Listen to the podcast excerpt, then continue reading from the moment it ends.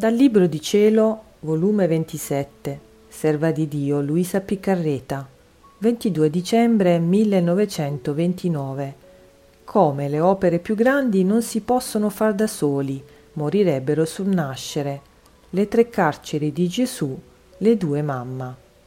Il mio abbandono nel fiat divino continua e il mio tenero Gesù facendosi vedere piccolo bambino o nel mio cuore o nel seno della mamma celeste, ma tanto piccino, con una beltà rapritrice, tutto amore, col suo volto bagnato di pianto, e piange perché vuole essere amato, e singhiozzando dice Ai, ai, perché non sono amato? Io voglio rinnovare nelle anime tutto l'amore che ebbi nell'incarnarmi, ma non trovo a chi darlo.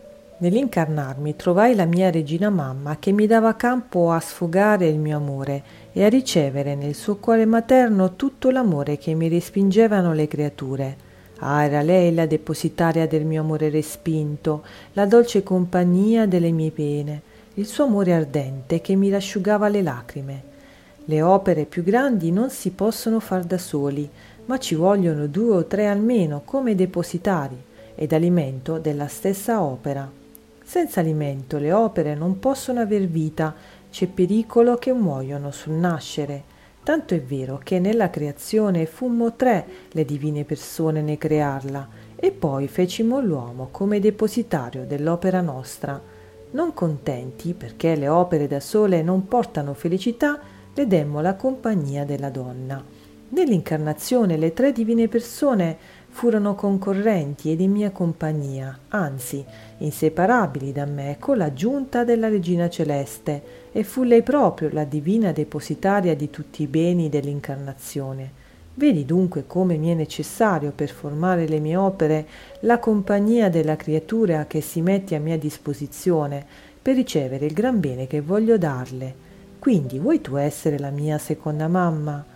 Vuoi tu ricevere il gran bene della rinnovazione della mia incarnazione come dote del regno del mio fiat divino?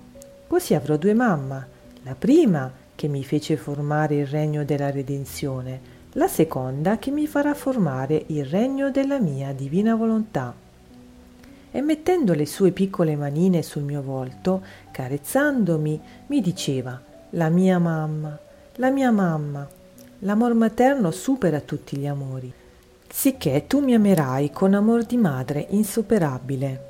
Dopo di ciò ha fatto silenzio, volendo essere cullato nelle mie braccia, e poi ha soggiunto Figlia mia, or tu devi sapere l'eccesso del mio amore dove mi condusse nello scendere dal cielo in terra.